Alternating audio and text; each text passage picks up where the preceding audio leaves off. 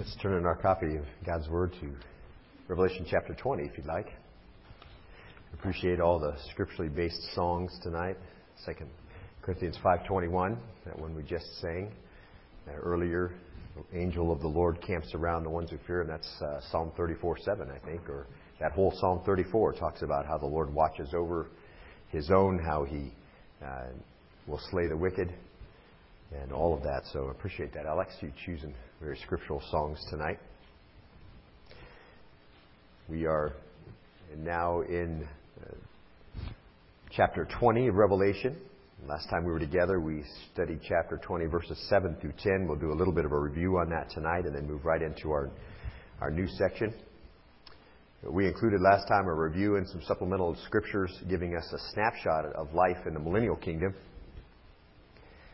And as you may have noticed, we have slowed down, as we said last time, a little bit.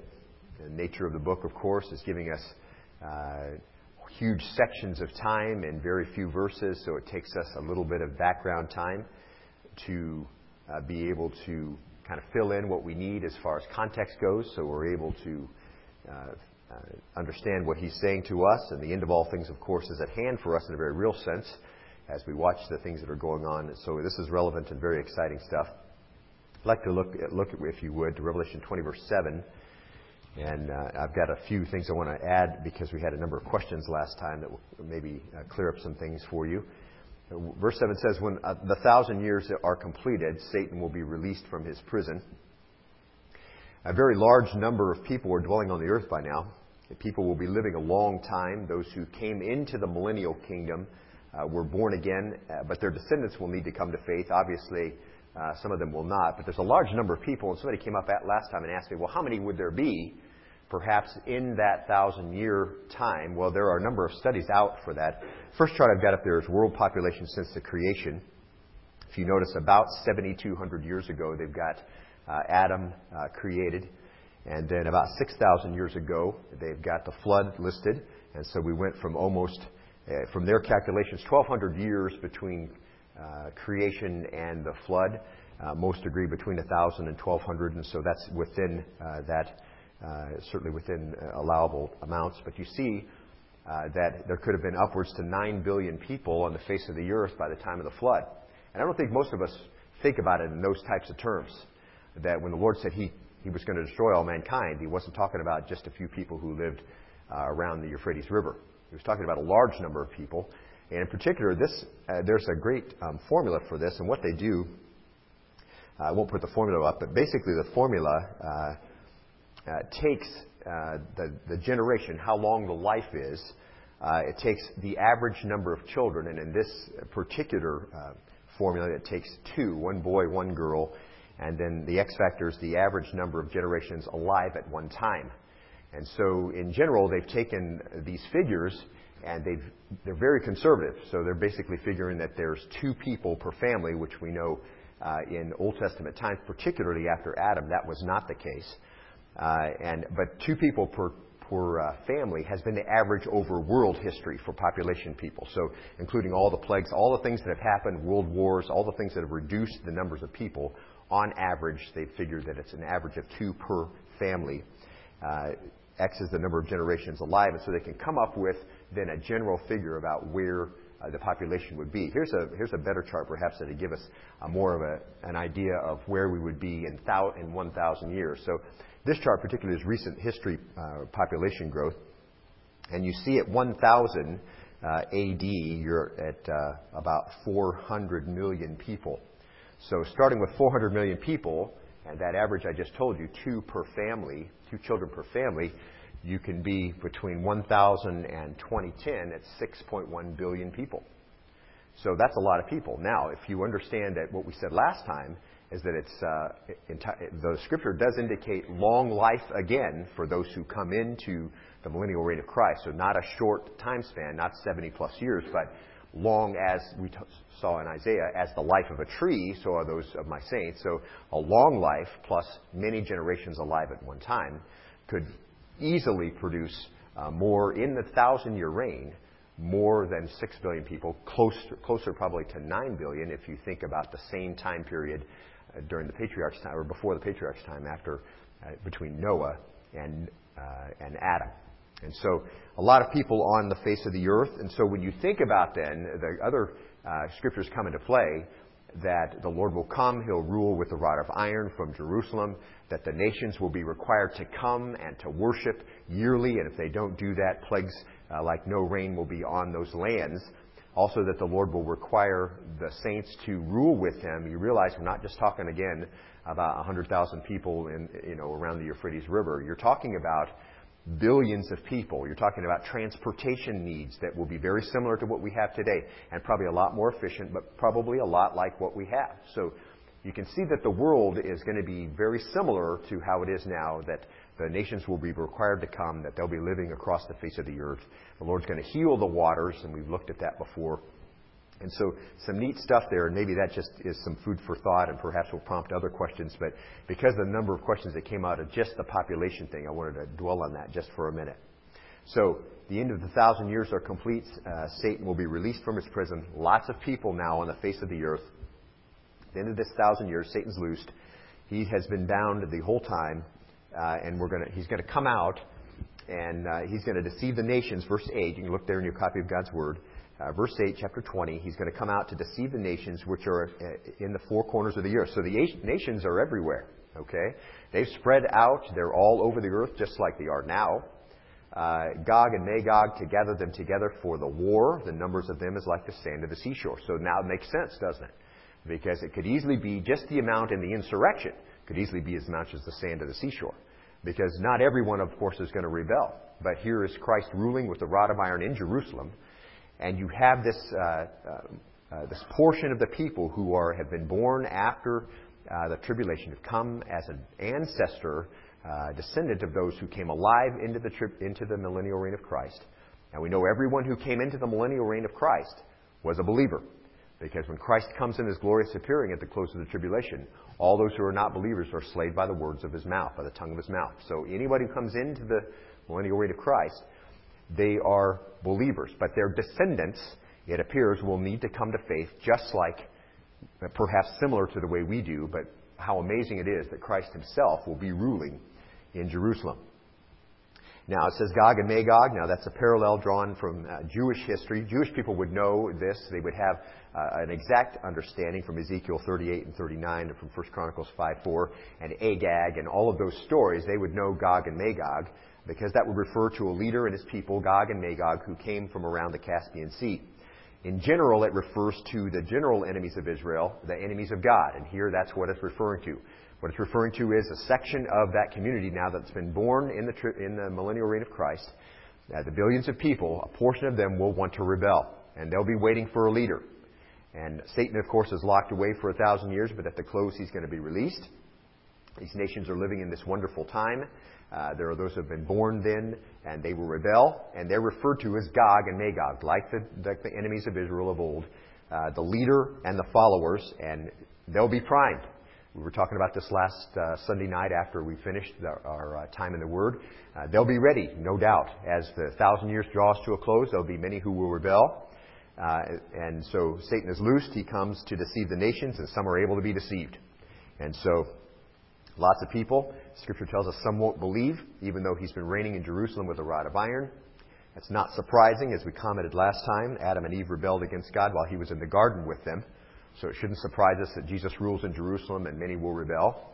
Uh, men didn't recognize Jesus when he came the first time, and when they did recognize him, they put him to death.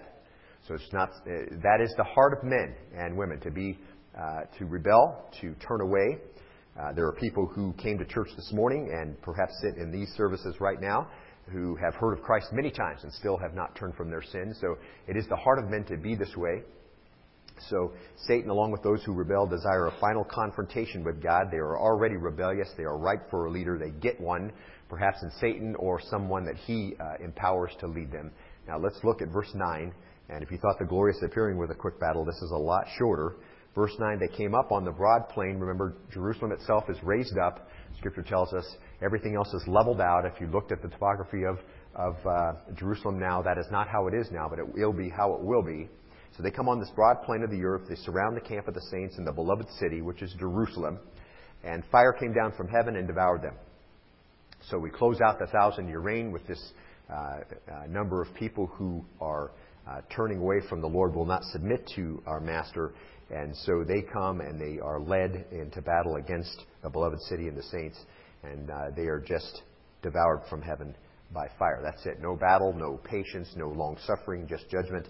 Verse 10 And the devil who deceived them was thrown into the lake of fire and brimstone, where the beast and the false prophet are also, and they will be tormented day and night forever and ever. So Jesus knows what the plans are. It's not a surprise to him that this is going on. Satan's thrown into the lake of fire where the Antichrist and the false prophet still are. So they've been there a thousand years already. They haven't been consumed or annihilated. Uh, they remain there, tormented day and night without end. Now, look at verse 11, if you would. Let's move into our new uh, stuff for today. Then I saw, it says, a great white throne and him who sat upon it. Let's stop right there. Final rebellion is quashed. It's no more. Now John sees the settling of all the accounts. Uh, but as the throne comes into view, verse 11 says, From whose presence earth and heaven fled away, and no place was found for them. Let's stop right there. And as we think about this throne coming into view and one sitting on it, I think I like to think of it as that the veil that separates what's always been, but we could never see, is gone. The Lord ruling, the Lord in charge, people answering to Him, a throne, and all those things that John has seen all along as we've worked our way through Revelation, everyone is going to see. That veil that separates that is open now. The throne of God appears. We know from Romans 8 that Jesus does the judging. So he is sitting on the throne. And uh, then we read from the presence, whose presence the earth and heaven fled away. No place was found for them.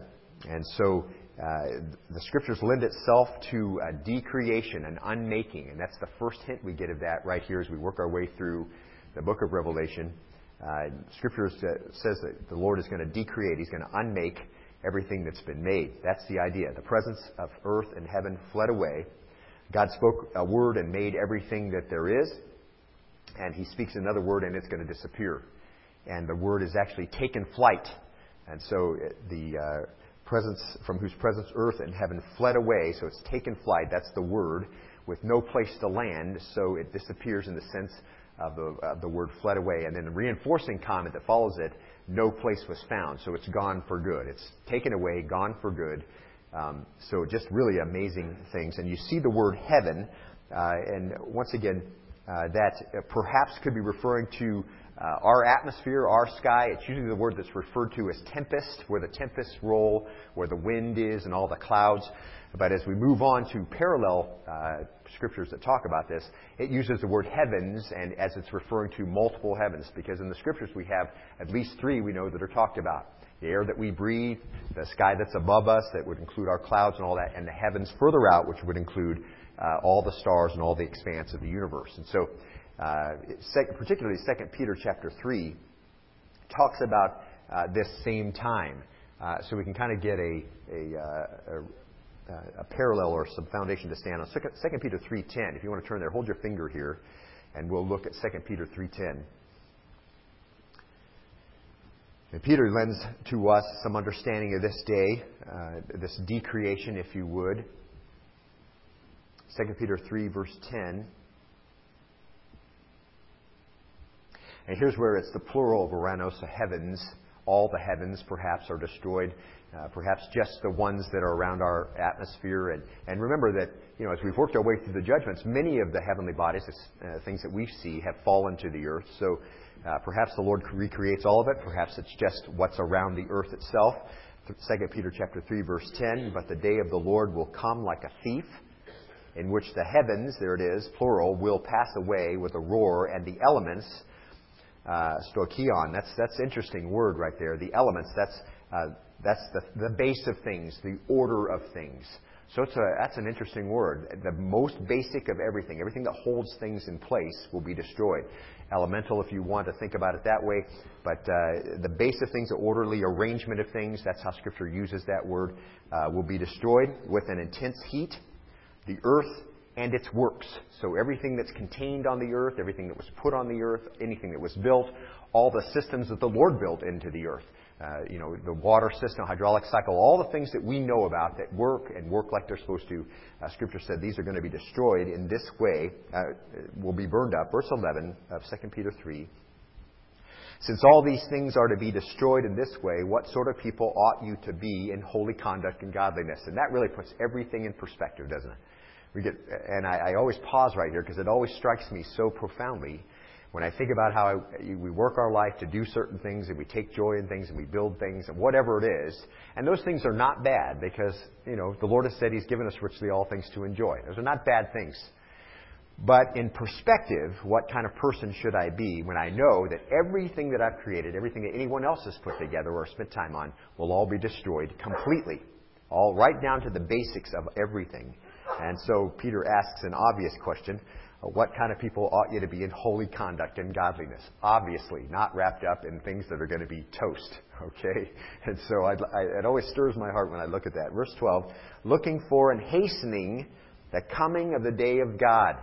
So we're not hanging on to things, we're looking for this coming day because of which the heavens will be destroyed by burning and the elements will melt with intense heat. Just repeated what's exactly going to happen to everything that is here that we know. Verse 13, but according to his promise, we're looking for, and this is so sweet, new heavens and a new earth in which righteousness dwells. So the Lord's going to decreate, but He's going to recreate too. And that's a sweet thing. We're going to see this as we move on in Revelation. Matthew chapter 24, verse 35, uh, basically the same idea. Heaven and earth will pass away, but my words will not pass away. Heaven and earth are going to pass away. It's always been understood that that was the case. Uh, both these passages, among with dozens of others, really foretell the end of the earth and the heavens as we know them will be by fire, not water, right? Because he did that once already, and, uh, and the rainbow promises that won't happen again. But he will use fire to destroy. These are other references. We won't take time because of our time uh, that's left to look at them. But those are some of the passages that deal with the heaven and earth passing away by fire. Now, remember 1 Thessalonians 1.10 says Jesus delivers us from the wrath to come. This is not for you and for me. Okay, this is wrath on the earth. This is wrath on unbelievers. It's not wrath for those whose sins have been taken away in Christ. All right? The universe we know it is gone. All believers have been delivered from this judgment by Jesus. They're inhabiting glorified bodies. They're with the Lord in heaven. Uh, we just assume that's the case because we're ever to be with the Lord wherever He is. That's where we'll be. And He's on a throne in heaven, and so that's where we'll be. And John says uh, he sees the only ones who still haven't been dealt with. And beloved, this is the second resurrection. This is what we talked about uh, two weeks ago. The second resurrection. The judgment for which the gospel was sent. This is that judgment. Uh, the one judgment for which Jesus substituted himself for all who believe. That's this judgment that we're about to look at. Verse 12, if you want to look there, uh, Revelation chapter 20. You can flip back there if you'd like. And I saw the dead, the great and the small, standing before the throne. And so the unbelieving dead are raised in this resurrection. They are raised from wherever they are. Whoever, any unbeliever who's ever lived from all time uh, now are resurrected. They're the only ones who haven't received their resurrected body. Everyone else, we saw that. Uh, the first resurrection, they've all received theirs.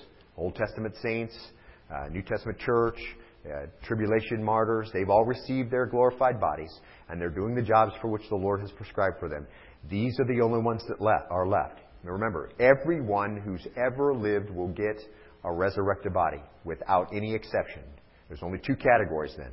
There's the first resurrection or the second. The first one are those who were redeemed. The second one is for those who were not. And this is the second. Okay? The resurrection of the damned or the resurrection of the unjust or the second resurrection, all referring to the same thing. The earth and the heaven uh, once again, that's the word uh, ouranos, the vault of the sky lightly, the atmosphere around us possibly. Uh, we know that it, fly, it, it, flees away, and they're all standing before the throne. Uh, and this is, a, this is a, a very terrible day for the unjust. It's been warned of its coming dozens and dozens of times. Uh, Matthew chapter 10, because of time, I was going to have you turn to some of these. Um, you, are more than welcome to uh, look there. I'm going to read them to you just for time's sake. We're at 7:30 right now. Uh, Matthew 10:15. Truly I say to you, it'll be more tolerable for the land of Sodom and Gomorrah and the day of judgment than for that city. As Jesus is witnessing and working his way through uh, Palestine, he, he uh, refers to this day of judgment. Matthew 11, 22 through 24. Nevertheless, I say to you, it would be more tolerable for Tyre and Sidon in the day of judgment than for you, and you, Capernaum, will not be exalted to heaven. You will descend to Hades. For if the miracles that had occurred in Sodom, which occurred in you, it would have remained to this day. Nevertheless, I say to you, it would be more tolerable for the land of Sodom in the day of judgment than for you. So, once again, day of judgment, constant theme in the Scripture. Uh, Jesus came for this very purpose. Matthew 12:36. I tell you that every careless word that people speak, they should give an accounting for it in the day of judgment, even down to the words the ungodly speak. Okay, uh, all taken into account. Everything is all written down. Matthew 12:41. The men of Nineveh will stand up with this generation at the judgment and condemn it because they repented at the preaching of Jonah. Is that amazing? And behold, something greater than Jonah is here. The queen of the south will rise up with this generation at the judgment and will condemn it because she came from the ends of the earth to hear the wisdom of Solomon. And behold, something greater than Solomon is here. Once again, judgment always out there if you do not accept uh, the, the, what the Lord has given. Luke 10:14. It'll be more tolerable for Tyre. Again, uh, John 12, uh, 48. I'm just trying to give you a little bit of an overview to realize that it is redundantly spoken of in the Scriptures. So much so that sometimes we just don't see it. That it's referring to a day of judgment that stood out in the future. John gets to see that day that's already fixed in the future for us. Uh, remains there. Uh, John 12, 48. Uh, Acts 17, 31. He has fixed a day. As Paul is lecturing on Mars Hill, he says he's fixed a day which he will judge the world in righteousness through a man whom he's appointed. That man is, of course, Jesus, having furnished proof to all men by raising him from the dead. There will be judgment. Acts 24, 25. But as he was discussing righteousness, self control, and judgment to come, Felix became frightened. Paul's witnessing. He's telling him what's going to happen as a result of, of sin in uh, Romans 2 5. I'm going a little faster, so I'll, I'll, put it up there so you can copy it down and look at it yourself. But because of your stubbornness, unrepentant heart, you're storing up wrath for yourself in the day of wrath and revelation of the righteous judgment of God. Romans 2 5. That stands out there, and the Lord allows wrath to continue. Uh, it, it's, it's expressed in ever increasing sinfulness right now, but at the end there will be a judgment day fixed. Uh, Romans 2:16 on the day when, according to my gospel, God will judge the secrets of men through Christ Jesus. So not just the words, the secrets, all the things that are in the heart of all unbelievers will be exposed. Uh, Hebrews 9 7. And inasmuch as it is appointed for men to die once, after this comes the judgment. 2 Peter 2 9. And the Lord knows how to rescue the godly from temptation and keep the unrighteous under punishment for the day of judgment. The Lord knows how to do both of those things keep the godly, and he keeps the ungodly for judgment. Uh, 2 Peter 3 7. Uh, by his word, the present heavens and earth are being preserved, reserved for fire, kept for the day of judgment and destruction of ungodly men. Jude chapter 6, Jude verse 6 rather, the angel who did not keep their own domain but abandoned the proper abode, he's kept in eternal bonds under darkness for the judgment of the great day. This is the great day. This is the one that Scripture has warned of over and over. And God is always fair because He always looks at all the evidence. Now, look back, if you would, uh, Revelation chapter 20. The books were opened, it says, verse 12. I saw the dead, great and small, standing before the throne, and the books were opened. And another book was opened, which is the book of life. And the dead were judged from the things which were written in the books according to their deeds. So the Lord has taken uh, note of all of what the unrighteous have done, everything that's ever been said, everything that's ever been thought, all of those things. We've seen in Romans, you know, deeds provide the foundation for judgment, right? For the righteous and for the unrighteous, because the activity of the righteous is righteous deeds, and the activity of the unrighteous is unrighteous deeds. It's not that you uh, receive salvation because of righteous deeds, nor judgment because of unrighteous deeds. It just, it just displays what's going on in the heart. And here's the same. Uh, and these are the books that have recorded every thought, every word, every action, every motive, are all written down. The Lord keeps track of all of those things.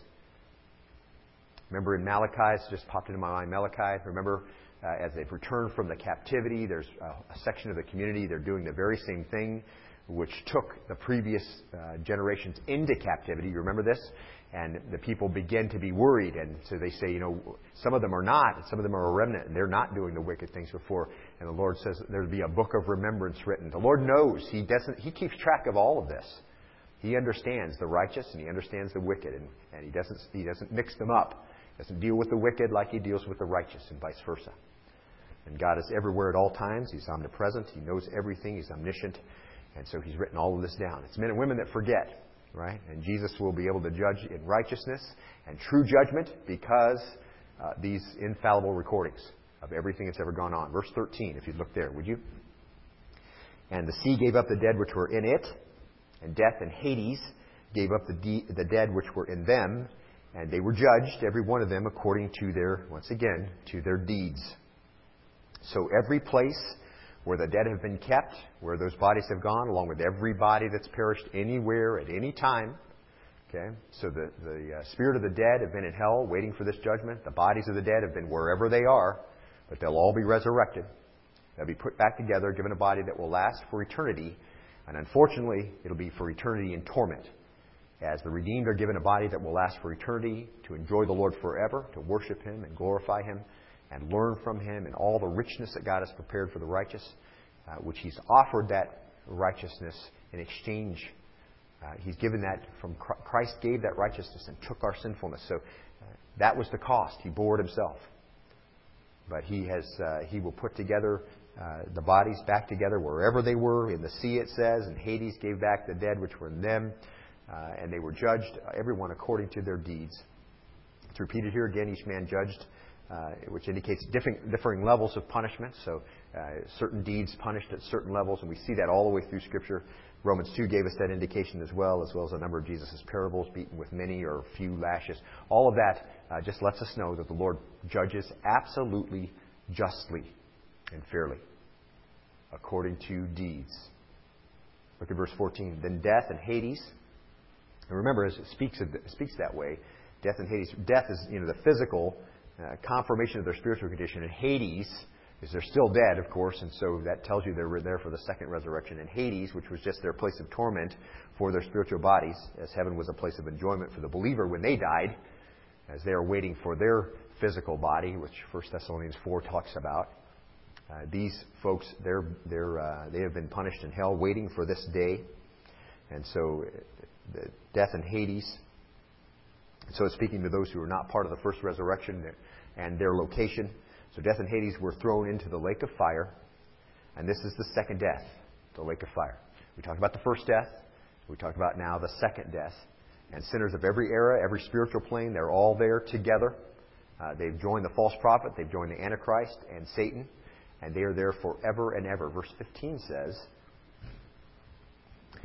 And if anyone's name was not found written in the book of life, he was thrown into the lake of fire. Obviously, at this judgment, no one's name is going to be found in the Lamb's Book of Life. But that just, once again, it's the Lord, I think, kind of backing into a pleading. Listen, your name can be in the Lamb's Book of Life.